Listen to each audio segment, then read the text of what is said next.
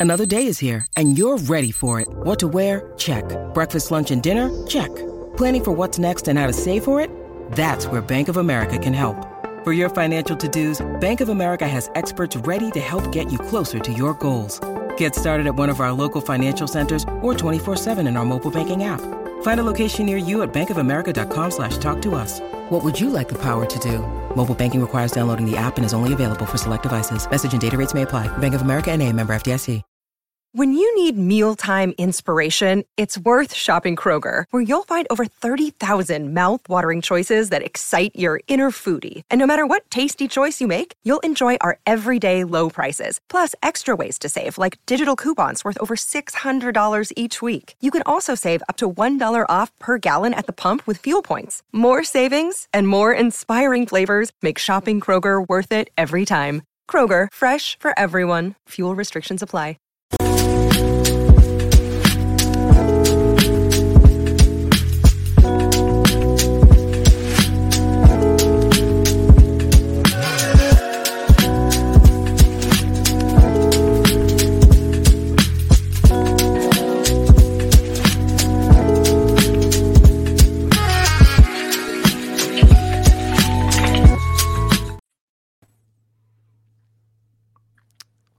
What is going on, Bulls Nation? Welcome in to an emergency episode of the CHGO Bulls podcast.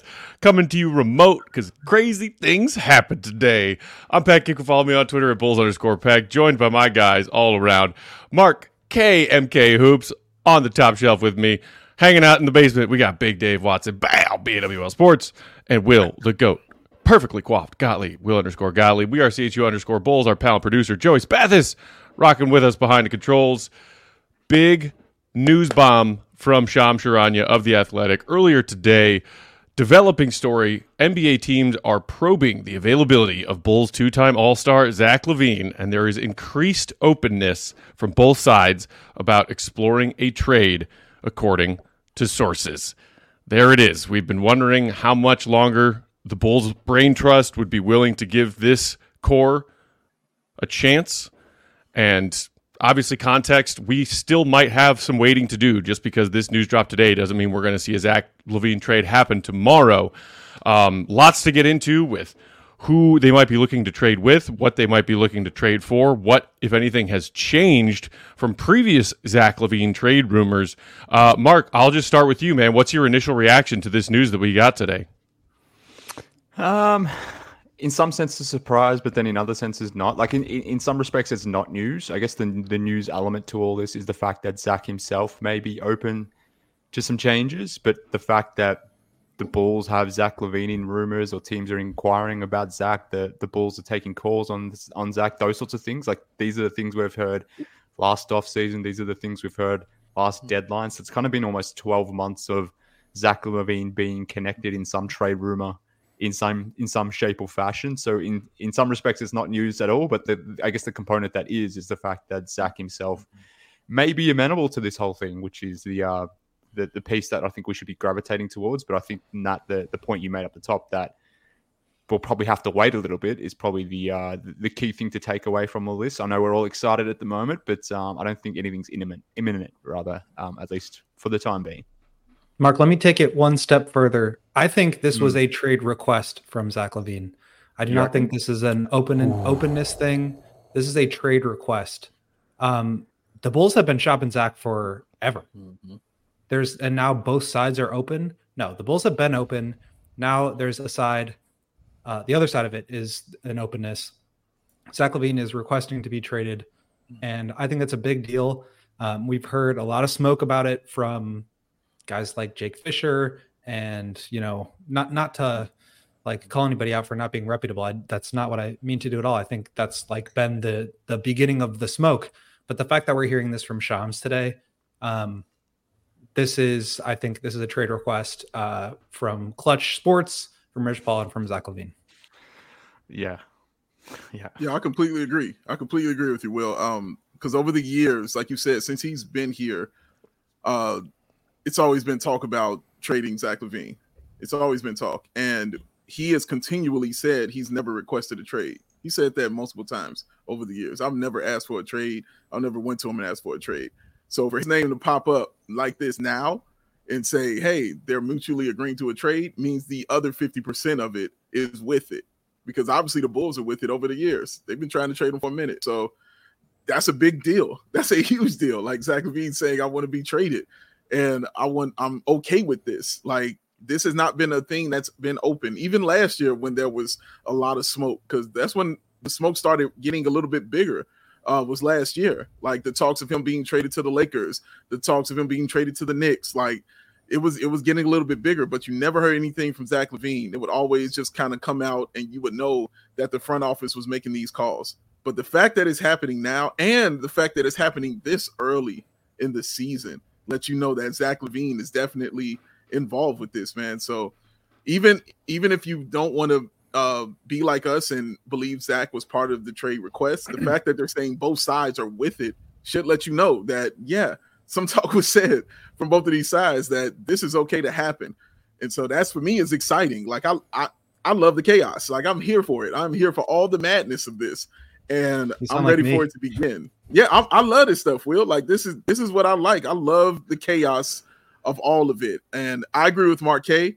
I don't think it's something that's going to be going down soon or something that's going to be immediate. Teams are still kind of filling themselves out, you know, around the league, seeing what they really want to keep, with who they really want to be. So I think once they figure that out, and plus some of these players can't even be moved until December or January. So it's just going to be time, you know. But the fact that this being put out right now by both these sides lets you know it's time. it's time, guys, for real. Yeah, there's a uh, difference between like other teams looking around to see if they can get Zach, which is I think what happened last year at the deadline yeah. with the Knicks. There's a difference between the Bulls being the one initiating the calls, which is I think what mm. happened this summer, seeing if anybody was going to be interested. And now, like you said, we're at the point where I think everybody agrees it's time to move forward. And we've been talking about it forever, but like the fact that this is coming from Shams, the the fact that it's coming from both the organization and the player I this is I think the end of it. It's not I I don't think it's going to be a situation where there's like talks and you know we're not really sure if anything happens. I agree with you. It's not going to be immediately, probably not for another month, maybe two, but I do think this is this is now going to happen. Mm, We got uh, our fellow Bulls fans chiming in in the in the chat. Ryan Fraley saying, "Gottlieb stirring the pot with that suggestion that this could have been more of a trade request from Zach and Clutch Sports." than a a newly agreed upon approach between Zach and the Bulls. Uh, Amin eighty eight said, "Let's keep in mind Zach has been patient with this Bulls organization for over five years and has been through some horrible coaching. Is he tired? Shit, I would be too."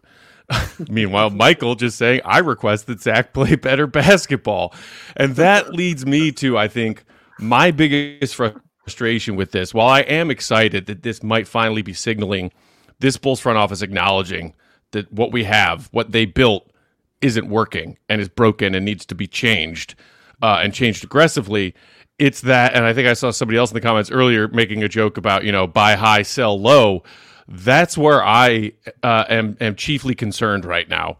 When you think about what Zach LaVine's trade value might be, when you think about trades of other recent All Star caliber players, and the fact that now everybody around the league knows that the Bulls want to get rid of Zach, and Zach wants to get be rid of the Bulls, which does not help his trade value. It does not give the Bulls leverage. It takes away any leverage that they may have had in this scenario, compared to if they had acknowledged the writing on the wall at the trade deadline last season or this past offseason, where Zach was coming off of a year where, yeah, he started slow, but he was putting up all star numbers on great Zach LaVine type efficiency offensively from the back end of, you know, the back half of last season. Now, the Bulls look like a mess. He's frustrated. The Bulls are frustrated with their 4 and 7 start, and Zach is shooting like abhorrently bad numbers. Like totally uncharacteristic. Whatever flaws that you want to levy at Zach LaVine for for the player that he is, and I think we all kind of agree on what those are at this point. Bulls fans who pay attention now I'm like, oh God, if they weren't happy with the offers they were getting for Zach when floating it around over the past year or so, those offers are going to be lower now. That's what I'm frustrated about. I don't know if I completely yeah, agree with I that. I think that's completely fair and reasonable. Oh, Go- we, go we ahead, have Mark. we have that differing viewpoints here. I don't, go ahead, Mark. No, No, I- Mark. I want- Okay. Well, I was just gonna, I was just gonna echo what what, what Matt said that that is the absolute lowest point. But you, you have a differing view. It seemed like so. I'm interested to to hear it. I mean, it's because I'm thinking of just stars around the league and what they Mhm. kind of get back, um, no matter how they look or how they play. All it kind of takes is just one GM to believe in that player. That's what it's always been. So I look at guys, I'll think about Ben Simmons, and then I think about James Harden, and then I think about Russell Westbrook, who was kind of, you know, at the end. I shouldn't say at the end because he still played well when he went to Washington, but it, he he didn't get robbed. They didn't get robbed. You know what I mean? When they traded him, you know, and they didn't get robbed when they traded James Harden. In any time Hardy was traded, I don't think anybody was robbed, and I don't think Ben Simmons trade was an actual robbery or anything like that. It just depends on what that GM feels about Zach LaVine. Now, Matt's right from from like looking at it, like it would it would logically make sense that your offers would be lower if I'm looking at you now compared to what you were doing, uh, what Zach was doing, you know, post All Star break. Like he was absolutely incredibly balling, and so yeah, it would seem like your offers would be high going into that season, and then now you're like, well, I don't know, the offers might be low because of how you're playing. I don't think that's the case, honestly. I just think players kind of that's just kind of how it is sometimes. You know, guys just feel like they just need a fresh start. Like we hear that about players all the time. Like, yeah, but I just think he needs a fresh start. Any sport, I'm saying. He just needs a fresh start. He just needs to start over. You know, he still has some things left in him. And I think I would buy it more if Zach LaVine was on like the other side of 30. Then I'd be like, okay, yeah, maybe that's the case. But Zach is kind of still in his prime. So him getting off to a slow start, you know, still for me think doesn't for me signal that teams are going to be trying to lowball the Bulls. I'm not saying it's going to be like that for all teams, but I still think it's going to be a GM out there that really believes in Zach LaVine and what he could kind of do for his team. And I'm thinking of teams like the New York Knicks.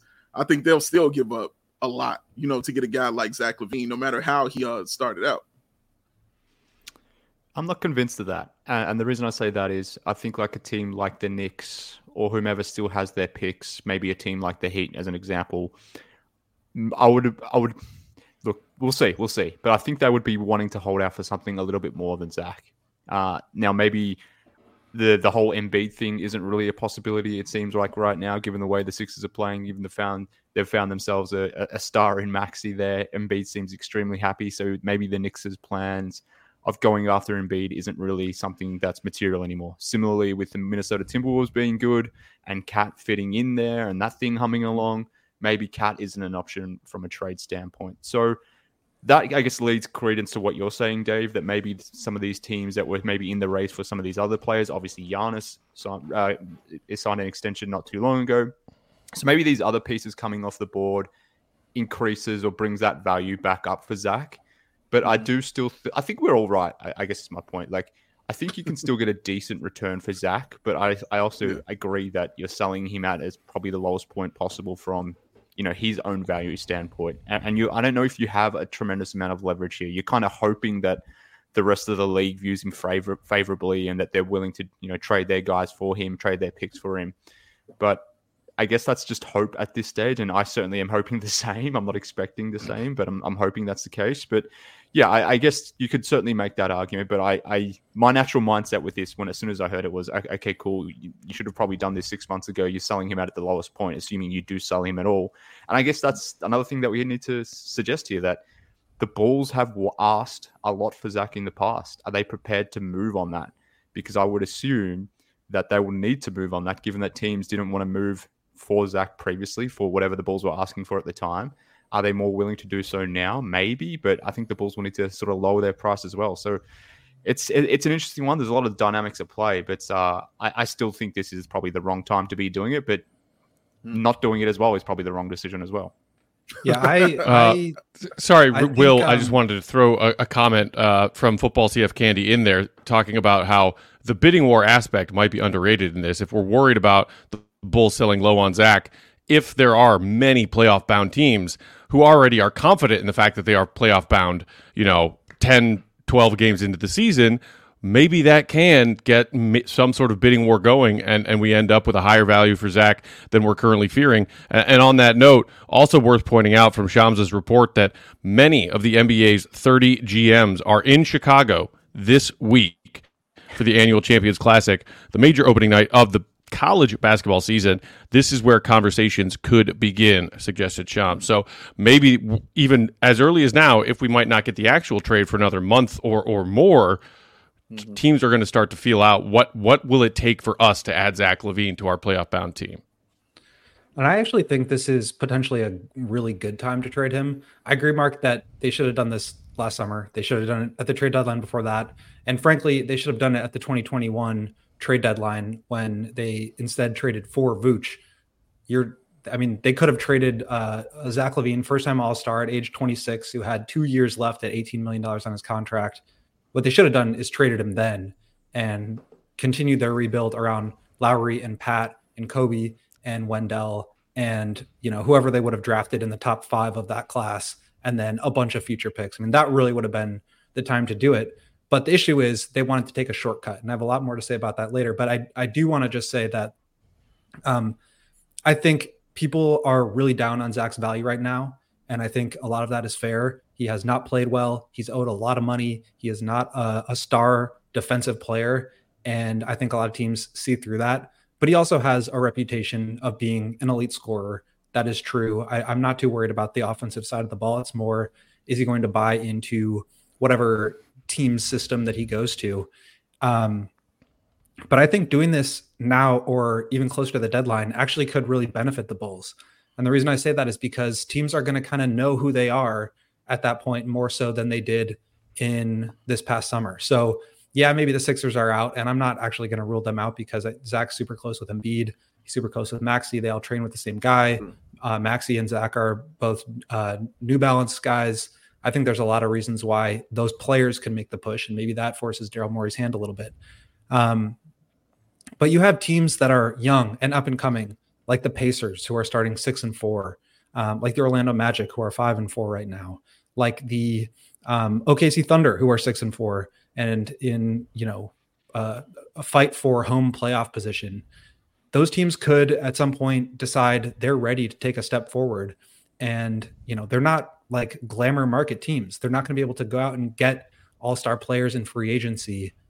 So if you want a guy who's an all star player who's locked into four more years, you're going to have to do that in the trade market. So I could see teams like that going after him. I could see teams like the Kings, who started off a, a little bit slowly. Same thing, small market team. Uh, they have cap space, but they're not going to be able to use it in free agency. Go trade for a star player who's locked in for four more years.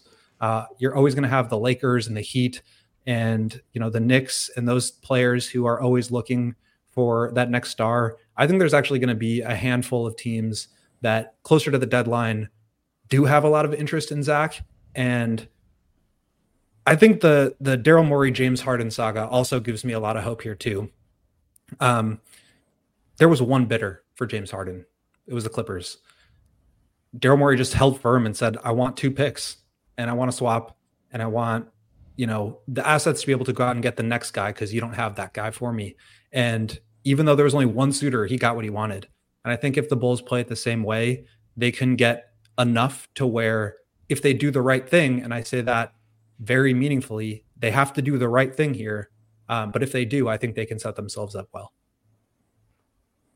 Let's uh, let's take our first break there, and then we can pick this conversation back up on the other side. Still, lots more to break down about potential teams the Bulls could get the best packages from, and, and what this means as far as whether or not the snowball rolls, uh, and, and, the Bulls uh, sees trading Zach as step one to trading several other people, or if this is going to be a retool uh, while we share these words from our friends and sponsors on this emergency episode of CHGO Bulls. And we thank you all for joining us.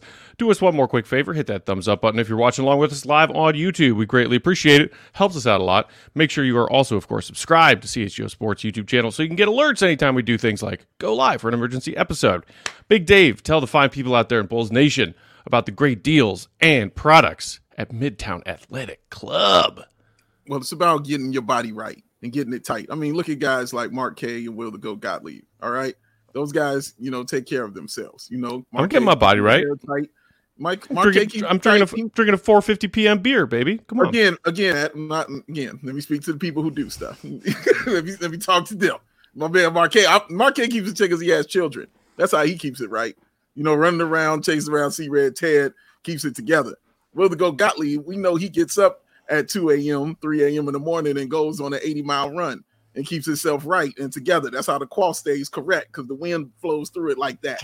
but if you can't do these things, if you don't have these kids, if you can't get up that early, what you need to do is hit up the Midtown Athletic Club and get your workout in that way. They have several locations for you. They have one in Palatine in the northwest suburbs, Bannockburn in the North Shore, Willowbrook in the southwest suburbs, and the Midtown Athletic Club and Hotel in the middle of Bucktown and Lincoln Park. It is Matt Peck's sister approved. And the Midtown Palatine has launched its multi million dollar transformation of the club, which will be complete in early 2024, just in time for your New Year's resolutions to get yourself in shape. So you can enjoy so many things, man. They got anything that you need for any kind of person that you are single people, families with kids, people looking to make lifestyle changes and holistic wellness. We know Matt Peck is all about that. So, so many opportunities and so many programs that they have because it isn't just gym quality. They have wonderful boutiques that are boutique quality. All right. Amazing outdoor and indoor pools and hot tubs, the super luxe locker rooms with the wet and dry saunas and the premium amenities got group exercises, they got cross training, spin and cycling, they got boxing, they got yoga, and they got high intensity interval training. Anything you like to do, they got you covered. And Carm always talks about the tennis courts at the Midtown Athletic Club, how much he loves playing there. They got the outdoor and indoor tennis courts, y'all. All right. These are also used for pickleball and paddle tennis. So it's professional quality all the way because it's the Midtown Athletic Club and we wouldn't have it no other way for y'all. Head over to midtown.com slash CHGO. Find out more and tour the Midtown Athletic Club nearest you. Midtown Athletic Club. Sweat it out. Today's CHGO Bowl is also brought to you by our friends at Empire Today. With Empire Today, you get shop at home convenience, the right product for your needs, quick and professional installation, and a low price guarantee. Empire is the best place to get new flooring, so of course they're going to have copycats amongst their competitors. But those copycats can't beat Empire on quality. They can't beat them on service. They can't beat them on speed. So all they do is advertise low prices of low quality products that Empire wouldn't put in their own floors on their, in their own homes, and they certainly wouldn't put them in yours. Anyone who does is just ripping you off. That's all it is. Empire keeps shopping for floors simple with a curated product selection. Their philosophy is to help you find what you need rather than overwhelming you with thousands of unnecessary choices and substitutes. What they leave out of their selection is just as important as what they put into it. Their product team exhaustively combs through thousands of product samples each year to find the perfect styles that then they actually offer to their clients. They also have a very wonderful and useful easy to use feature called the Virtual Floor Designer, which is a great way to see how different types of new flooring would look in any space in your home. It's easy. Just snap a picture and then you can instantly see how different floors look in different rooms throughout your home. You can see how it works with different lighting in your home, different decor, so you can see what the floors look like to get the floors that you want. They also pride themselves on convenient shop at home service. They help customers shop for floors where they use their floors so they can see exactly what those floors are going to look like, ma- helping you make that informed decision. They also service their own warranties. No call no calling third-party manufacturers. Empire will take care of it if there's an issue. Schedule free in-home estimate today. All listeners can receive a $350 discount. We're coming up on the holidays, y'all. Everybody's looking for savings. How about $350 off on the new flooring that you've been thinking about putting in your home? Make sure you use that promo code CHGO. Restrictions apply. See empiretoday.com slash CHGO for details. 588 Dave. Empire. Today. Ah. Um, all right, y'all. Moving along We can we can loop back to potential deals, potential teams in, in a minute, but I, I did see a comment from our guy Jamal from Bull Central who shout out, I believe, like just touched down in Chicago earlier this afternoon. He's going to the game tomorrow night.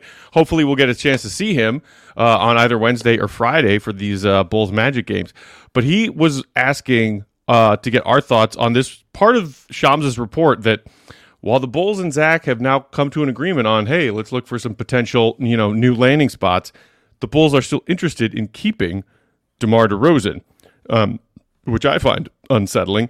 Um, I, I, like we, we've heard that there have been talks with, between DeMar and the Bulls leading up to the start of this season on a potential extension. Seems like nothing, you know, came really close. Uh, Shams doubled down in this latest report today that they're still significantly apart on said ex- uh, possible extension negotiations, um, which obviously begs the question if the Bulls do find a trade partner for DeMar and they feel good about the return of that trade, why focus on keeping DeMar around on a new deal or even keeping DeMar through the rest of this season? And the same question can be, of course, then posed about Vooch, who just signed a new deal, about Caruso, who still has the back half of this season and one more year on a very team friendly deal for a first team all defense caliber player that is that is I think another big concern among uh, certain Bulls fans right now is okay if they trade Demar, I mean if they trade Zach, step one, but it can't only be step one. Yay, we fixed it, and then continue you know trotting Demar and Vooch out there, right? I mean, I, mean, I assume I'm not the only one who feels like that can't be the only part of this plan to fix this. I mean, yeah, I mean that that that would be bad.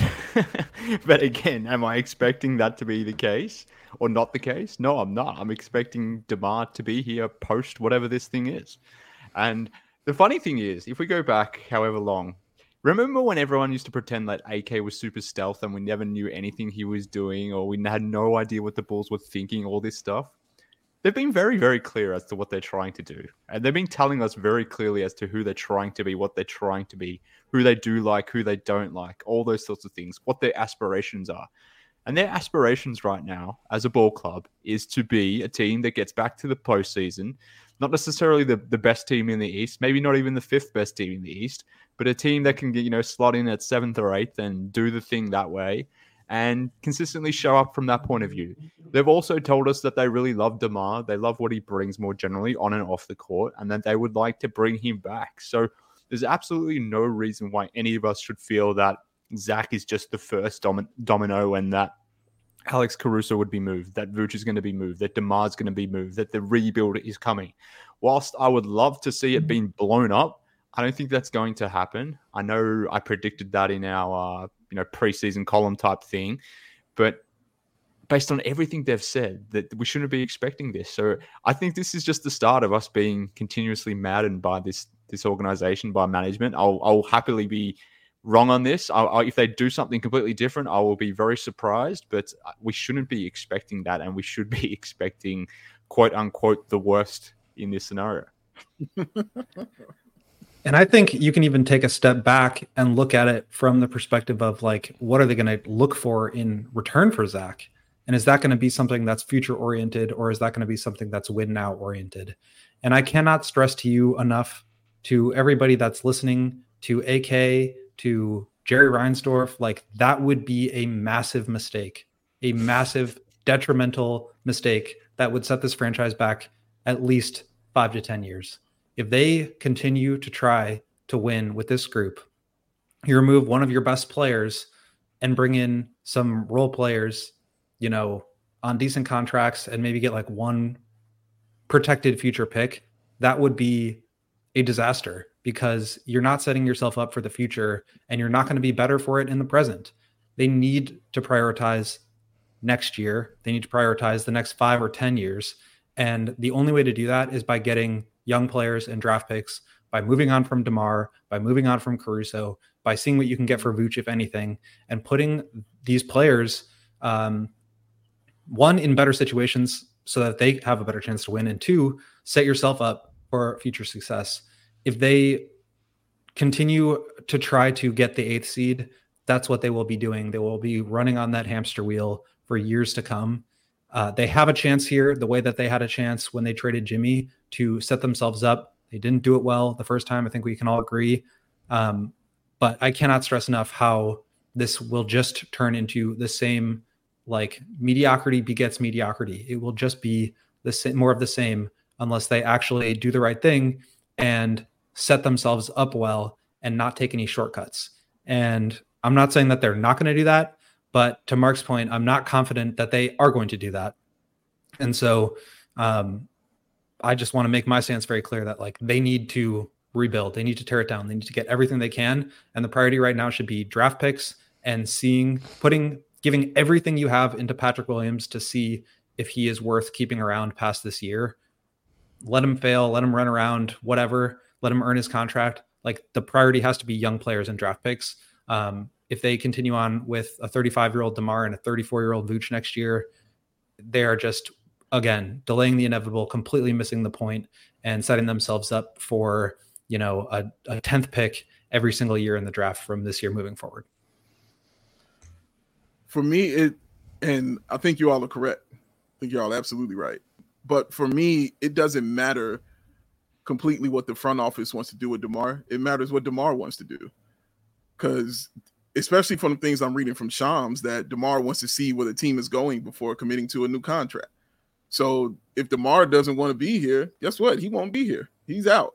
So they really have don't have a say so after this year in what happens with him. It's on him if he wants to be here or not. They have a say so now during the year, you know, while he's selling the contract, you know, as far as trading him, which I think they should do, which I think they should definitely do and get what they can for him. But if they're talking about keeping him, it's that's a nice sentiment. but the other side of that is does Demar want to stay here and continue to deal with it? Maybe Demar wants something different for his career. Maybe he wants to go back home to LA, whether the Clippers or the Lakers, and do something different. Maybe he wants to go to Toronto and do something there different. He has options, you know, and the Bulls are not his only option right now. He can make that decision for himself. So I think that's why I'm not as worried about it because I don't think Demar would is going to want to stay after the season is over. Um, I just think he's going to want something different uh, for himself, and different means you know going back home, like I mentioned, or going to another team and seeing a new challenge. But I don't think it's going to be here with the Chicago Bulls. So the front office can want him all he wants to, but Demar is the one who can make that decision, you know, because he's the one that has to put pen to paper you know, and sign on that dotted line. But that's why I feel like he's kind of in that position where I think, you know, you should move him kind of right now and get an asset for DeMar DeRozan because I don't feel in my gut that he's going to sign a contract and come back to the Chicago Bulls and keep doing things, you know I'm saying, when it comes to mediocrity because he's long in the tooth. And when guys that are his kind of level of great, they usually want to, you know, finish their career on a winning note, not on a rebuilding note, not on a retooling note but somewhere that's going to put them close to getting a championship and something on their resume. So, yeah, I think that's what how I look at it and why I don't have that real sense of fear or concern because I don't think he's going to sign. I, yeah, shout I out to uh, sorry, just Terran Seven in the comments agreed with you, Dave, about the fact that you know it's up to Demar if he, he actually wants to stick around if they trade Zach away, and this is looking more and more like a retooling project it's going to be hard to convince Zach, uh, Demar to to sign a new contract in, in that regard. But I, th- I think most Bulls fans would agree that it's in the team's best interest, our fans' best interest, if you don't sign Demar to a new contract because it would be more of the same. So if that's the case, Will, then doesn't it make the most sense to even if it's not much trading Demar before this season's trade deadline to get something for him? as opposed to getting nothing for him when he leaves as a free agent next summer. 1000%. And frankly, I'd rather lose him for nothing than reinvest in him beyond this year because, again, it just sets you up to be a mediocre to a, a low end mediocre team. And here's what I'll say to you, Dave is like, I think what the Bulls should do is learn from the way that they handled the Vooch situation last year. I don't think Vooch wanted to be a part of a losing team. I don't think any of these guys who are super competitive and good players want to be part of a losing team.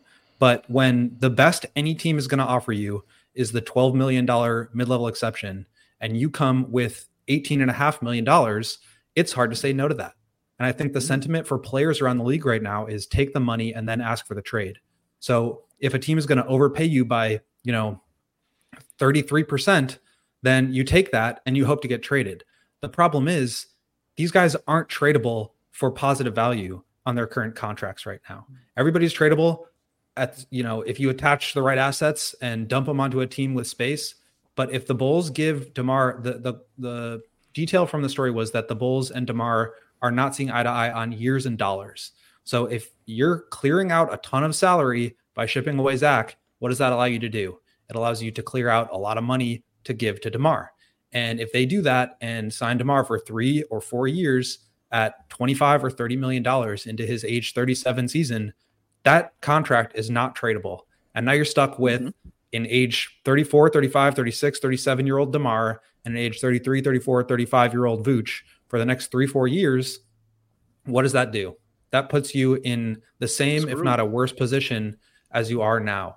And that's why I say, like, there is a sunk cost fallacy with this where they should have like you know mark and i and i think matt uh, dave i think it's taken you a little bit longer to get on board with the teardown but um, mm-hmm. we've been saying like they need to do this and the longer they wait to do it the more bad decisions they're going to make in the meantime and i think if they're they're now stuck with Vooch. Like Vooch is not going to be tradable. I think he's playing well. Maybe at some point in the next two years, uh, a team you know, on an expiring deal might take a shot at him, but that's still two years of, you know, development and draft picks uh, out the door that you can't use. And I just think if they do that same thing with DeMar, it's going to be an absolute nightmare because DeMar is going to say, You're going to pay me $30 million when the next best team is going to offer me 13. Fantastic. I'll ask for that and then I'll ask for a trade. And, you know, there's maybe the Lakers are always going to be that team that's out there for him. Um, but as it stands right now, if you trade DeMar, that team will have his bird rights, meaning they can sign him of, above the cap. So a trade for, you know, Hachimura and D'Angelo Russell, it's not going to be great. And it puts you in a weird spot with players mm. and years in the short term. But maybe you pick up an extra pick with it and it prevents you from re signing this guy uh, and, and setting yourself back that way. So I think you're right that DeMar will want to be in a winning situation He's been with the Spurs and they've been pretty bad. He's been with the Bulls and they've been pretty bad. Maybe he does want to win, but I think there's still a way for him to do that and also get the money. And that, or at least he can convince himself that he can. Um, but I think the money will always be the primary thing. And I think that's what the Bulls need to like, they need to prevent themselves from making more dumb decisions. Yeah. See, on that Lakers point, I was going to bring that up as an example as to why maybe losing Demar in the offseason isn't as bad as what maybe some people think it is. I would rather let Demar, Demar walk than trading him just to trade him. But in trading him to make the money work, you take on guys that you don't necessarily love, you're not thrilled about, and they have years owing left on their deals. Like D'Angelo Russell. There is a player, there's probably very few players I would hate to see more than D'Angelo Russell in Chicago. but the fact that he has one year remaining on his deal, would be very nau- nauseating. Rui Hachimura, Hachimura, I'm not a Rui guy. He's got two more years owing after this year. So cool. If you can trade Demar for some stuff to say you got stuff back for Demar, okay, great. But if it means taking on salary beyond this season for guys that you're not really in love with, I don't love that idea as well. And, and maybe maybe maybe you do it because the Lakers send you back a first or a few seconds or whatever it is, and that's the price. Cash considerations? Did somebody wow. say? We all need to get we all we all need some more cash in our life, so that would be ideal too. But I, I guess all I'm saying is, depending on what type of deal you can get for Demar, we shouldn't just assume that losing him for nothing in the off season is the worst case scenario because I think there's arguments for it being that it actually could be more favorable depending on what is actually out there. I agree with that. Yeah, and I think I saw our, our friend Eco being in the comments earlier when you were making uh, the beginning of that point, Will, saying, "Well, Will, where was this take about?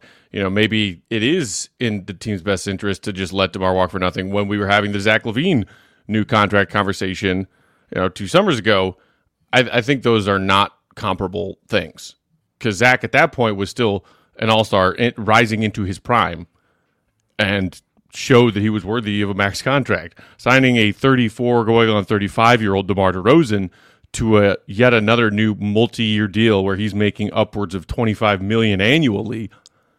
and, and and instead of that, choosing to let him walk and take the entire team in a new direction is not the same thing as being on board with signing Zach to that contract when it didn't seem like letting Zach walk was a smarter option than that.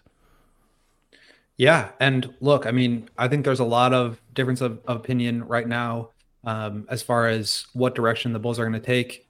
Uh, K.C. Johnson tweeted uh, about an hour ago for those advocating full rebuild. This regime inherited a rebuild and cashed out on it uh, in two and a half years ago. Um, they've said public uh, multiple times to the public that it desires to make the playoffs. A stand supported by all offseason moves and the Nashville training camp will take a lot more than a four and seven start to change that. So I think there is this sentiment that's the Bulls are going to continue to try to win. And again, I wrote it. Um, I cannot stress it enough. I think that would be an absolute disaster. Whether it happens or not, like my opinion is that that would be the worst thing that you can do. Like Mark said, I think it'd be try to win to like four and seven, and twelfth place in the East is trying to win. Yeah, and maybe they're just so bad anyway that it doesn't matter, and they kind of tank unintentionally. um, but like they, I, I, what I, I said this last night. I, I think what they will try to do is considering the fact that they have a top ten protected pick going to the Spurs in 2025. I think what they will try to do is get stuff back for Zach that keeps them competitive this year. Try to be competitive again next year. Get off that pick. Maybe it's like the 13th or you know 15th or 17th pick in the draft then all their picks are, are, their own. They have complete flexibility moving forward, and then you can start, um, you know, safely going towards the bottom without the risk of losing valuable picks. My feeling on it is you just can't like worry about what other teams are going to do. You have to do what's best for yourself, and what's best for yourself right now, uh, as it was this past summer, as it was last trade deadline, and frankly, the summer before that, is to go full rebuild. And they have an opportunity to get stuff for an expiring DeMar, who's still very good and can be helpful to the right team. They have an opportunity to trade Alex Caruso, who's making nine and a half million dollars this year and next. You get two playoff runs with a first team all defensive player uh, making almost nothing. That's a super valuable asset. And if you can get anything for Vooch, you do it. Like I said before, the priority is young players and picks and seeing if Patrick Williams is worth keeping around the only way to do that is to see if he's actually good, and the only way to do that is to let him have the space to do that. Um, According to some I, people here, Will, it doesn't matter if Demar is on the floor or not when it comes to Patrick Williams and his development. Yeah, I think, some room. I think that's that's fine, but look, like the developing role player skills are different than developing on ball skills. I think that's kind of a agreed thing we can all agree on. And Patrick has not been good at the role player stuff. Maybe he could be good at the on the ball stuff. Who knows? But the point is, like, you need to find out. And I think that has to be the priority right now. Is just like moving forward with this team because even even their best players, Zach Demar, uh, Vooch, their best days are behind them. It's like you got to move forward now. You got to see if there's anything on your roster that's worth keeping around. Because if not, then you got to collect picks and young players and move forward from there. Mm-hmm. Yeah, as uh, as Mike Ehrmantraut said to Walter White, no more half measures. This cannot be a half measure move if they trade Zach LaVine. They can't. Gotta go on in. Yeah. Agreed. Full measures. Um, let, let's take a second break. We'll come back and continue talking about this, maybe dive into some potential trade partners um, that the Bulls might be talking to when it comes to Zach LaVine. thank you again for hanging out with us. We got 370 something Bulls fans hanging out live with us uh, on this emergency episode. Appreciate y'all.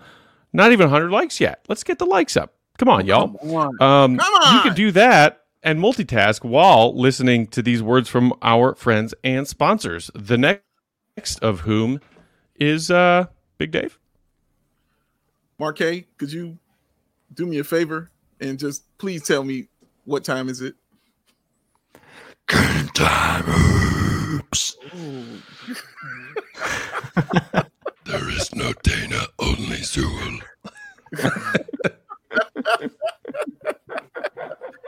no kids, don't Sorry. be worried. It's all right. Don't be concerned. It's okay. it's all right.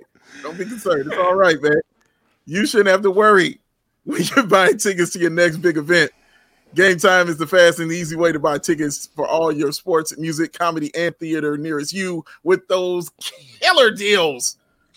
All in prices, views from your seat, and their best price guarantee. Game Time takes the guesswork out of buying tickets. Game Time has deals on tickets right up to the start of the event and even an hour after it starts. It is not the place, it is the place to find last minute seats. Find exclusive flash deals and sponsored deals on tickets for football, basketball, baseball, concerts, comedy, theater, and much, much more. And with the zone deals, you pick the section and game time does the selecting and get yourself an average savings of 18%. And game time guarantee means you'll always, and I mean always, get the best price. So take the guesswork out of buying tickets with Game Time. Download the Game Time app Create an account, use the code CHGO for $20 off your first purchase. Terms apply. Again, create an account, redeem that code CHGO, get your pretty little self $20 off. Download game time today. Last minute tickets, lowest price guaranteed because Will the Go Gottlieb in your deepest voice. What time is it, sir? Game time.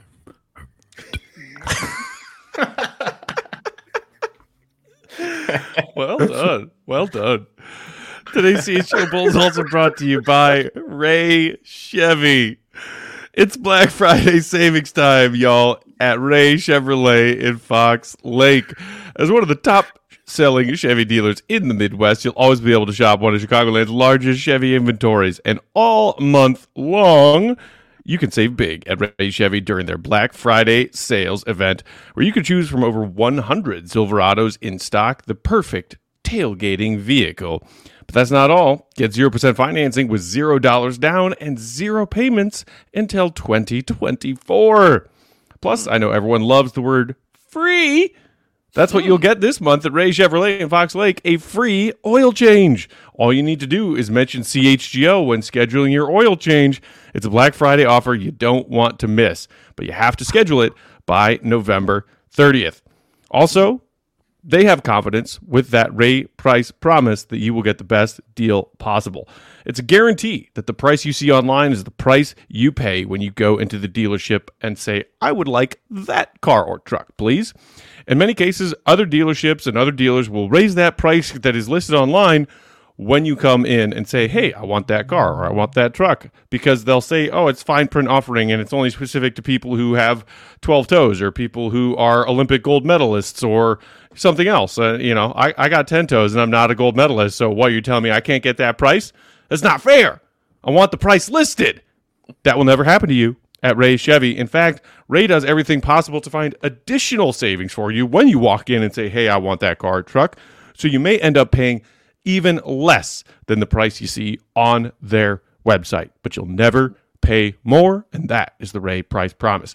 Visit Ray Chevrolet in Fox Lake or raychevrolet.com to get your Black Friday savings and that free oil change. They've been serving the community since 1963. Find new roads. Uh, all right, y'all. Let, us talk about some some potential trade machiney kind of stuff because that's fun, and uh, we might have a month to wait before this trade happens because, as we mentioned, there are several players around the league who are just now starting new deals they signed this summer who can't be traded until December 15th. Some of them can't even be traded till January. And teams who are willing to offer up said players will have to wait to make the Bulls those official offers. I did see somebody in our comments talking about the New York Knicks, which seems like a, a, reasonable place to start, given that some of the the more substantial rumors and maybe even reporting around previous Zach LaVine and whether or not the Bulls are trading him came about the Bulls and the Knicks talking over the past year or so. Um, and obviously something to keep in mind for all of these. And I think Mark, I saw you talking about it on Twitter earlier today. Is that when it comes to whether or not you're talking about taking Knicks contracts back or any team's contracts back, the Bulls are flirting on luxury tax line. So if you're talking about sending out contracts and taking back contracts mid-season trade wise, you have to keep that in mind.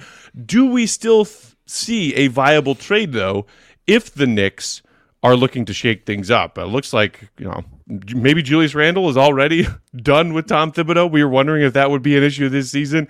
Randle seems to be frustrated. Knicks off to an up and down start. Uh, but but there was a trade out there that involved maybe Quickley or or maybe one of the other young guys and maybe some draft capital. Do do you still see that as a possibility, Will? I don't think I ever really felt like the Knicks were going to be that great of a partner. Um, I just, yeah, there's something about that situation that just doesn't feel like there's the whole CAA versus Klutch thing. I think that's a piece of it. Um, I think the the Knicks are pretty well set um, on the perimeter, and I'm not really sure like how uh, a Tom Thibodeau team would defend with Jalen Brunson and um, and LaVine back there. Mm. I guess it's not like that out of the question, but I don't see them as being like a primary suitor. And I also heard that those talks were like not as serious as it really seemed. It was kind of like a Knicks checked in about Zach's availability. Bulls said he's going to cost you a lot. Nick said, "All right, talk to you guys later." Fair enough. I think it's it's a little bit harder to do now as well. Like previously, you had um, Derrick Rose's potential opt-in number of 14 million, which could have been included for salary reasons. You had Evan Fournier, you had a few other guys that were on the Knicks last season where it made it a little bit more palatable for them maybe to move out the guys that they didn't necessarily want. Whereas now to make the money work, you probably need to include either RJ Barrett or Julius Randle along with Fournier. And none of that really excites me, to be fair. So even even if the Knicks wanted uh, Zach, I don't know if I want anything really from the Knicks anyway. So I don't I don't think the Knicks are really a suitable option. And to be fair, like they're winning they're winning basketball games right now with their current group. They've kept things as is. Like I said before, they've been aiming for something probably a little bit bigger than Zach anyway. So I don't see the Knicks as a realistic uh, alternative here or an option. I'm going to throw one out to you guys. I've been playing around with the uh, the trade machine as we've been speaking. Mm-hmm. Now, full caveat: I'm not saying I would want this deal to happen. I'm not saying it's a good deal. But if we go back to what we were talking about before in terms of the Bulls telling us who they are, the type of deal they would want to make, the uh, you know, the, let, let's let's continue the theme of heading to New York. I'm all I'm all I'm saying here is Royce O'Neale, Dorian Finney-Smith, and Spencer Dinwiddie, and one or two of these Phoenix Suns first first round picks from the future lines up with Zach LaVine and Dalen Terry. So you get to have your cake and eat it too, in the sense that you get your picks, but you get to stay relevant. You get to buy into a whole bunch of 30 year olds who can help keep this thing afloat for the uh, for the time being. So that to me is the type of deal I think the Bulls will be chasing, assuming they're even prepared to move off for Zach LaVine, getting in two or three decent role guys, and if possible, some future first round picks. And if they have to settle for one pick, I think they they will. Para yeah, Junior Sports in the comments said long... role player jackpot. but I do, I agree. That's like the that's probably what is along the lines of what they're going to be looking for because as I said, they've still got a pick going out, and I think they're going to try to be competitive. Um, at least through like Vooch's contract, it would not surprise me if that was the goal to get Demar to sign a, a one plus one or a two year deal and really compete for this year and the next two. And like I said, I mean, I don't think that's going to be the case. If you remove one of the best players in the team and you bring back some decent role players, I don't see how that makes you better. Um, so that's why I feel like picks need to be a priority. The other um, issue I think with the uh, the trade machine trade machiners, I guess I'll say the the you know all the suggestions that we're seeing on Twitter, it's like you only have 15 roster spots, and there's not going to be like Zach's making a lot of money, and a lot of teams don't have big dollar guys that can, you know, just swap you one for one. The Bulls have one open roster spot. They can take back a three for two or a two for one, but you have to also be considering the fact that the Bulls have to keep their roster under 15. Um, I believe uh, Terry Taylor is non guaranteed, so maybe you cut him uh, and that opens up a little bit more flexibility. But these like seven, eight for one trades are just, it's not possible. Well, let me throw. I'll throw this one uh, out at you that I was reading in uh, Sports Illustrated uh, about an hour ago when when all this news kind of dropped. They threw out a hypothetical for the Knicks. Um, obviously Zach LaVine, but it trends R.J. Barrett, Evan Fournier, the twenty their 2024 first round pick, and their 2027 first round pick for Zach LaVine. That's like the exact like modern version of the Jimmy Butler trade. It's like mm-hmm. a a young guy who's like got a big name, but like isn't actually that good. Um, and not to say he can't get good. Zach obviously turned himself into a very, very good player. Um, but th- that just kind of feels like the same package. And again, I think that just comes back to the fact that it's going to depend on one, what is AK's line in the sand? How much does he want in terms of productive players now? And how much does he want in terms of draft picks? It's hard to get both. There are teams mm-hmm. like the Nets who have collected uh, a bunch of role players and also have a bunch of other picks. And they're a great trade partner because you're not necessarily just betting on their downfall. You're betting on the Suns in 2028 and 2030. Um, you're betting on like the Rockets long term. I mean, these teams have enough diversity of draft picks to where that actually could be really exciting. Same with the Sixers. They just got a bunch of the Clippers picks. So um, I could see teams like that being interested. I could also see teams like Orlando coming in with like Fultz and Jonathan Isaac to match salary and a pick or two. Um, that would be. I, am not a big Jonathan Isaac guy, but like I think Fultz could be a player Fultz. to build around. Um, that that's another kind of package that I feel like the Bulls have been looking for a point guard. They can get a guy in there that can push the tempo, that can run up and down, that can defend. The Magic can add some scoring and shooting to their team, which desperately needs it, and they still have the you know defensive infrastructure around him to where that makes sense. So, um, you know, Indiana maybe uh, Buddy Hield has requested a trade. They've got uh, a couple of bigger salary guys like uh, Bruce Brown. I don't know if they'd want to move him, but that money works. Or you could do like Daniel Theis and a couple of um, smaller contracts. Again, it's going to be, I think, one of these teams that's a small market team that isn't going to be a free agent destination. That's the t- kind of team that's going to be willing to absorb him into their cap space, or it's going to be, you know, a team that's up against the tax like the Lakers, a, a glamour market like them, where they got to, you know, free up some space by doing this via trade, and they're willing to add a pick. The problem is they only have one pick to trade, and it's 2029. Mm-hmm. So no, uh, no st- sticking in New York before we can move to another East team we haven't touched on yet. Uh, Mark, I couldn't help but notice when you were rattling off a potential net deal, Royce, DFS. There was, you know, Dinwiddie, there was no mention of either Cam in that trade, and I think it's because you're smart enough to know that as I, and I've seen a lot of Bulls fans being like, "Can we get Cam Johnson? Can we get Cam Thomas? If, if Brooklyn wants Zach, I, I don't see them putting either of those guys in a trade for Zach LaVine, which sounds crazy, might sound crazy to some Bulls fans, but you know, I I just don't see it. Also, uh, shout out to our, our buddy Bulldog over at NBC Sports Chicago. He was texting with me, Big David Sabine earlier today, like maybe like Cam and, and Ben Simmons for like and giving Zach and Demar. I'm sorry, everything that we've gone through with Lonzo over the last two years, if you try to send Ben Simmons my way as a Bulls fan, I am I am smacking you upside the head. No, we just got another injury update about nerve damage or nerve structure, nerve problems with Ben Simmons today. Anyone throwing Ben Simmons in a, in a trade machine that has him coming and putting on a Bulls uniform? No, no, God damn it, no. Stop. That's the PG, um, that's the PG version of what he said, guys. That's the, that's the nice version of what he said. All right. yeah, I, I, can imagine that being the case. But I think uh, that's, that's, an interesting point. But like, and just to to ram home some other things, we're all going to be playing with the trade machine for the next however long. But let's just keep in mind that certain guys like a Cam Johnson or whomever it may be potentially can't be moved until December 15 or Jan 15, depending on the type of deal they signed, the type of free agent they were.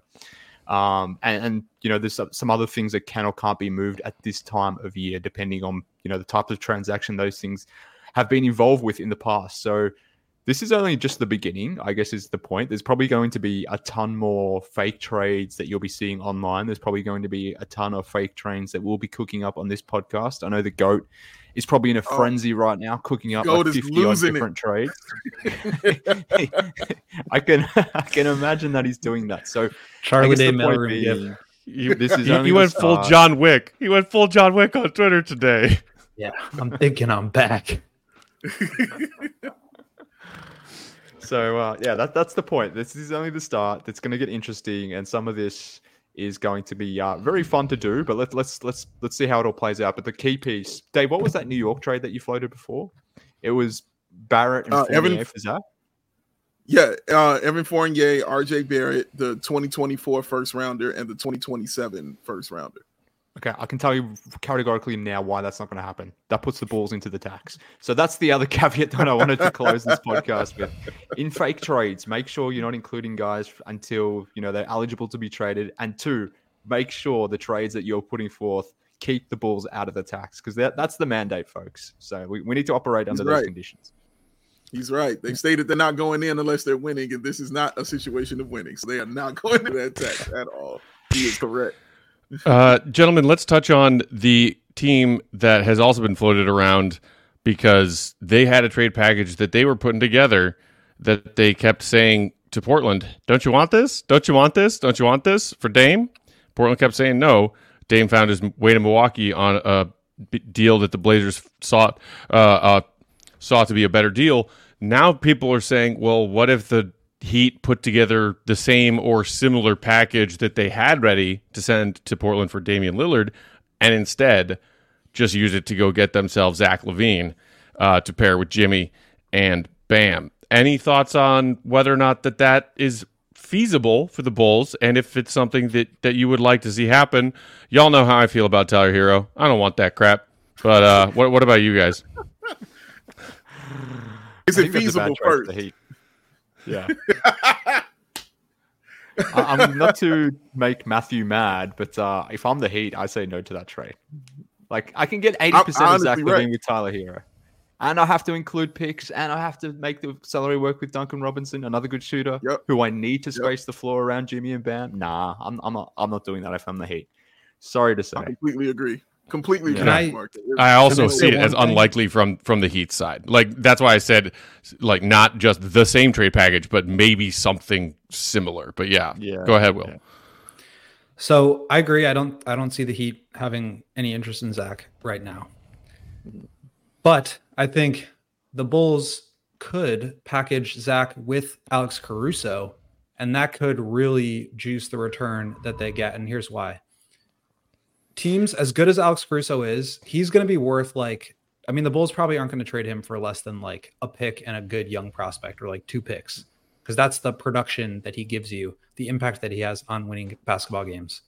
Um, but I think a lot of these teams in the NBA right now are hoarding picks to go after big stars, right? They want to save the Knicks are saving their six or seven draft picks and a bunch of salary filler for Embiid or Karl Towns they're not waiting around for Alex Caruso uh, to come, you know, supply effort and energy and defense to their backcourt.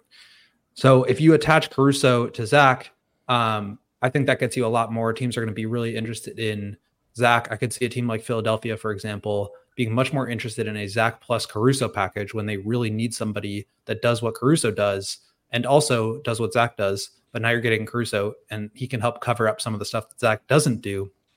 I could see that being a lot more interesting. Could the Bulls get more for him for Alex if they traded him separately? Maybe. Uh, but again, I just don't know that a lot of these teams are going to be willing to give up what the Bulls want for just one role player. And, you know, we've seen trades like this where the Grizzlies went after Marcus Smart and they traded two picks to get him. Um, so maybe that's something that's potentially going to be available. But uh, I think that would be a way to to move Zach where you're potentially getting off of a lot of salary long term. And I mean, if it's like Tobias Harris and like Paul Reed and Jaden Springer and those Clippers picks for Zach and Caruso, that gives Philly what they want in Caruso. It gives them the all star caliber player that they want in Zach LaVine. Um, and it clears out a ton of cap room and gives you some some picks and young players. I think that could be a good trade, but I've also heard that Philly is not all that interested. But that kind of deal um, I think does make a lot of sense and opens up some new avenues, some new suitors for Zach if you attach him to Caruso. Uh, James, Andy in the comments saying still overvaluing AC, LOL. Uh, meanwhile, Joel Hernandez saying, uh, you know, the Caruso's trade value all time high right now. Our guy, um, uh, where was he? I think our guy Oh yeah, booms. There he is, Barton. Saying, do you watch uh, when the Bulls are on the defensive end, James? The whole league knows how valuable AC is. I, I don't think it's hyperbolic to suggest that the Bulls could have themselves a bidding war for Alex Caruso's services if they decide to trade him before the season's deadline. He is a reigning all defensive first team player who is playing lights out. You know, we, we know he's dealing with a little bit of a toe right now. I think I saw an update earlier today, Will, and you can confirm that he was upgraded from doubtful to questionable on the team's latest injury report for their game tomorrow. Um, you know, we know that comes with the territory for, for Caruso. He is also coming off of uh, a career high number of games played last season. And we've already touched on the insanely team friendly deal that is not just the remainder of this year, but an additional season in 24 25. So I, I don't think there is anything that, that you can say is is overvaluing Caruso when comparatively we know that the Bulls have a tendency as an organization to overvalue some of their players when they're looking at them in potential trade packages. Um, we got to take one more quick break and then we can come back. Unless you know, if you guys are all cool to stick around for like another shorter segment, you know, I know we're going long, but I mean it's it's an emergency pod about a trade uh, trade Zach LaVine report, and there are a couple teams out west that I see people in the comments talking about that we haven't touched on yet. So let's take a, a last quick break and then come back and do that. Uh, today's if, show. if people go, hit the like first. Yeah, hit that like button. 415 in here, only 117 likes. Come on, guys. Let's go. Uh, okay, good to know. Um, we will wrap up by six, but we can go a little bit longer. Today's show brought to you by our friends at FOCO. Chicago sports fans, it's football season, tailgating season, still going strong.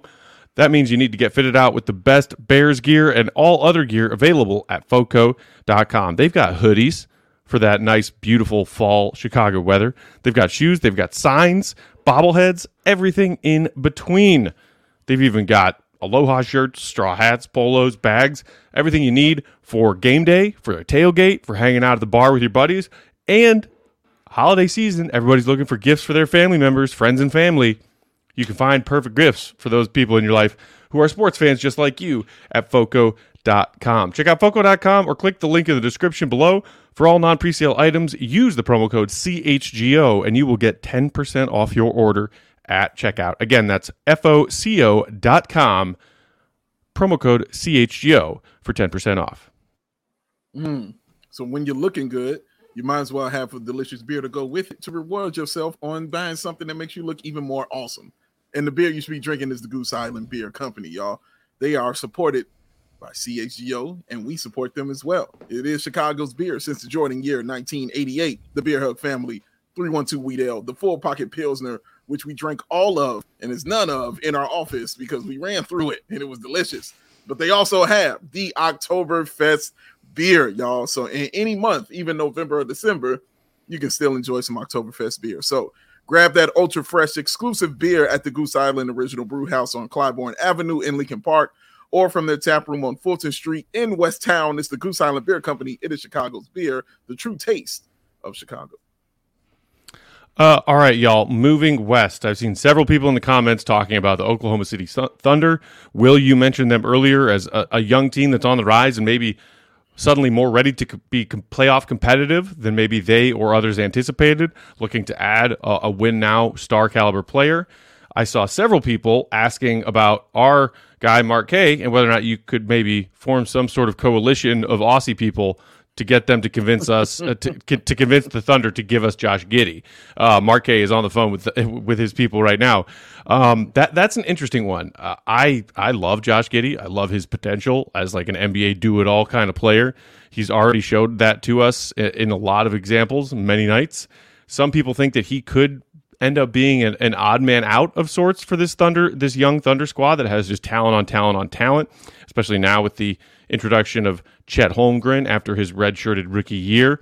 What do you guys think about potentially trying to get a deal done with OKC for Zach LaVine? Uh, Mark, let's start with you. Well, I mean, importantly, Josh Giddey is only 21 for everyone. So, hey, important to note. He is youth matters, young, Mark. younger than Patrick Williams, even. So, he's very young. So, yeah, look, it'd, it'd be interesting. Uh, certainly doesn't help your shooting woes. but in terms of playmaking, uh, he's arguably one of the best passers in basketball already. Uh, I won't have to worry about him rebounding the basketball like maybe some other players on this team. He's a fantastic rebounder as well. So let's see. I don't think, I mean, Sam Presti has continued to say that they're not prepared or they're not willing to maybe take that step or make that move or to skip steps, so to speak. So I don't think OKC kind of makes sense on that front. They do need more shooting. Do they need Zach LaVine as such? I, I don't. I don't think. I don't. I don't see the fit to be honest with you. I, I like. I like the idea of adding Giddey to my team for completely biased reasons. And I'm not sure if they're prepared to give up on Giddey just yet, nor do I think Zach LaVine makes sense in Oklahoma City. And I don't know, even know if Zach would want to go to OKC. So that one to me doesn't make a lot of sense, even if there's reasons for why I'd like to see it. Yeah, I like Giddey, but I'm kind of with you, Mark. Like, if we're gonna do this, like, let's let's not do the whole thing where we like get a bunch of guys who can't shoot and like put them together and see if you can like make offense work. I really like Giddey, and if you build the right team around him, I think he could be really good. Um, but it's this whole question of like, you know, if you're to have the ball in your hands 30% of the time, you need to be really good. You need to be so good that your team can win, even if you have major flaws in your game. And I think that's kind of the problem we're running into with DeRozan. I think Giddey would be like probably too good of a prospect for the Bulls to get for LaVine. So I don't see that happening anyway. But I think just in terms of you know strategy of team building those are the questions that AK should be asking himself when he's wondering what he can get back for LaVine. But like I said, I don't see OKC putting him in a deal. I feel like Giddey, Shai, J Dub, Zach, Chet would be like the lineup he'd be after. And that's only if he's like if if the Thunder are like really grooving and like looking like a contender mm-hmm. um closer to the deadline. I could see something more like, you know, we're talking salary filler of like Lu Dort and Bertans and then maybe you get a prospect in Cason Wallace and a couple of picks. I, I, think that's more reasonable from OKC side, and I really like Cason. I, I think he'd be. Um, Isn't he like great second place in the NBA in shooting right now? Yeah, I mean he's not going to shoot like sixty five percent on threes for the rest of his career, so you're going to see it uh, that dip. But um, I think that's that's kind of closer to the caliber of prospect you're looking at, as opposed to Giddey, who's like you know one of the shinier young toys in the league. Yeah, that part right there, Will, is when I think about this stuff, like I don't see them getting those kind of guys. Like I see bits and pieces, I see tools, I see role players, I see picks. Like I don't see you getting something that's already proven. Like Giddey is proven, and you know it's just about I guess his role right now in OKC. You know how he fits and how he's going to fit going forward with them. I don't see them giving up on that to get a Zach LaVine because I don't see that pushing them forward getting Zach LaVine on their team. I see them still kind of being maybe being the same kind of team, you know, maybe battling for a little more something, but I, I I wouldn't do it. I don't see the upside for it for OKC. I definitely see the upside for it, excuse me, for the Chicago Bulls. I definitely see that upside for sure. So for those selfish reasons, absolutely, uh, I would make that deal. But I don't see OKC letting go of uh, Giddey like that for LaVine, aka what they call it, Timothée Chalamet. who uh, was uh, last weekend's host on SNL, and I still don't know who that guy is and why he's famous. so that's fun. Um, not to mention whoever the musical guest was. It's like, who the hell is this? Um, uh, the other, the other Western Conference team that's uh, had an interesting start to their season another disgruntled star. I don't know if y'all caught Zion's most recent, uh, you know, post game interview when he was talking about just trying to buy in and looked very much like a guy who is not bought in, and maybe Zion's ready for a change of scenery. And not to suggest that, that like something simple as Zach LaVine for Zion swap with other pieces attached to both uh, could could be done and done simply. I know our guy Jamal was asking about it in the comments earlier. I, I I don't see Zach as a fit in New Orleans really with, with the pieces that they have over there. I, I don't know if you guys agree with that or, or see if there's any sort of potential deal that could be made for for New Orleans. I mean, BI is basically a a different you know LaVine esque kind of player, but honestly playing better than Zach right now. Well, you also yeah, got to remember I, who who might be in the ear of the guys in New Orleans, and it might be your boy Matt might be in the ear, you know, of trying to get Zach LaVine down there in in uh, New Orleans on that team. Uh, selfishly, Sorry, never refer to him as my boy ever again. excuse me, excuse me, my friend, my yeah, people. There you go. Your friend Gar. Yes, my guy, right there. Um, but yeah, selfishly, yeah, I would do that. I I love Zion. I'm I'm a huge Zion fan. Of course, it's about his health. The man has played an equivalent equivalent of a season and a half in five years. So that's not cool. like, so that's an issue. But he's awesome. Like, I would love a guy like Zion Williamson on the team. Um, I don't know how high or how low his value is right now, but if that's something they could make happen, that's something I would I would take a risk on. But that's that's just me. I would not. I would not. Um, well, firstly, is Moriah Mills in this deal or not? But um, maybe that swings the deal. But She's in every assuming, deal wherever Zion goes. She's in the deal. well, maybe that changes my mind. But I think more generally, no, I'm I'm not I'm not in favor of this. One because of the whole injury stuff, but I just don't like the vibes from Zion right now. I mean, this this guy just doesn't oh. seem very committed to playing basketball at, at his complete potential. I'm not sure how serious he is about being a professional. And Fair. I don't know. Like, fair enough. Like the the ideal version of Zion, maybe I could get behind that. But obviously, if if the Pelicans were receiving the ideal version of Zion, then he wouldn't potentially be on the trade table. He might not even be on the trade table more generally. So I don't love it for a number of different reasons. I'm not an Ingram guy either. And at that point, like, why would you be trading Zach for Ingram? Like, assuming DeMar would remain, like that fit between DeMar and Ingram would be terrible. And Ingram and Zach are similarly t- similarly tiered peers, uh, players anyway. So if we're trying to rebuild this thing, which I'm not convinced the Bulls would, would be, but assuming we as fans would want them to be, trading for someone like in Ingram isn't a rebuilding type move. So I don't see the Pelicans being a uh, a logical destination. Yeah, they've got uh, CJ McCollum under contract for like three more years, I think, uh, mm. and he's been injury prone and also has like a collapsed lung, I believe, right now. Um, yeah. So obviously, speedy recovery to him. But I just, yeah. I they've got too many big contracts where like, like one thing, for example, I think the Bulls should be willing to do, and I know you you already said it that they're not Mark, and I agree. Uh, they're not going to go in the tax, but I think one thing that could be good is if they do go into the tax just for this year, take on additional money this year, go into the tax uh, to be able to get off of longer term money. I think that's a strategy that they should be interested in employing because I think that would maximize uh, what kind of return you can get. Like I said, I think also attaching Caruso could maximize the return. Um, but I think that the Pelicans are in just like a really weird spot right now with their roster, and I do think they're going to make trades. I'm a big Zion guy, but I just the the vibes are not there right now. I, I'd feel not great about that. A lot of uh, our fellow Bulls fans in the comments getting their jokes off about Zion and the potential problem that could arise with Chicago food. Um, Alex saying Zion and Chicago food. Uh, Demont Ice saying Zion, Zion and Chicago chicken wings. Ryan saying Zion would live at Harold's Chicken. OBJ uh, Yashad saying Zion would eat one deep dish and be sidelined for 30 games. Y'all are cold blooded. Michael saying, just tell Zion to put extra hot peppers on the beef. He'll be fine. Oh, my goodness. Um, hey, man, I eat like that and I'm fine but also people aren't expecting me to go out and perform for getting paid tens of millions of dollars uh, as an NBA superstar. So there is that. Um, all right, real quick. went out and performed, man. hey, man, I, I performed in this box, stuffing my face with chicken wings and deep dish pizza and Italian beef sandwiches.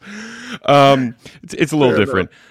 Uh, quickly, and I know Mark, you touched on it at the beginning, saying you weren't a fan of this Lakers trade package that people have thrown out there. There was one that was going around Bulls Twitter the other day, even before the Zach LaVine news broke, and it was actually about Alex Caruso, I think, or was it? About, no, it was. It was about Zach. It was about Zach.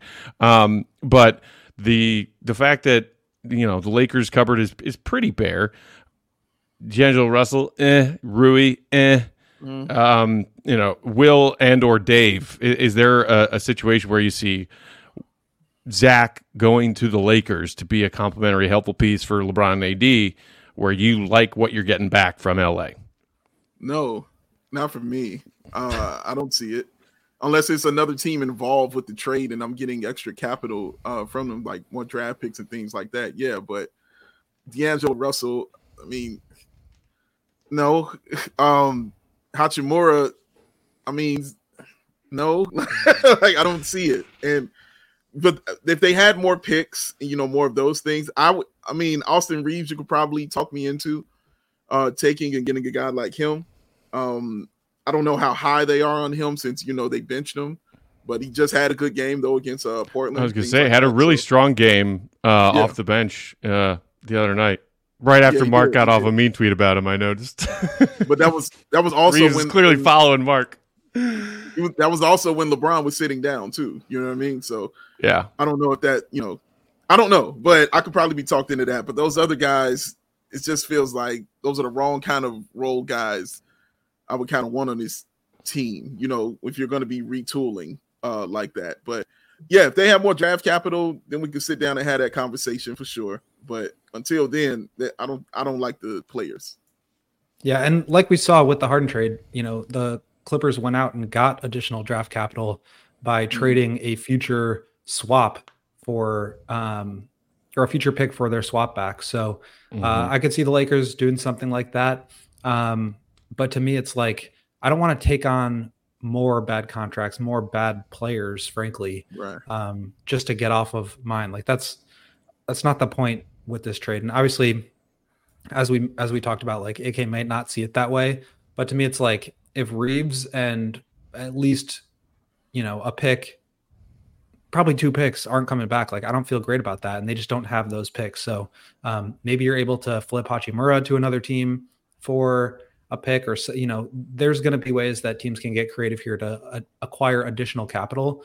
But uh, to me, it all just comes down to what it is that AK wants, what it is that Jerry's allowing him to do, and where is his line in the sand as far as what is the bare minimum return that he's going to get.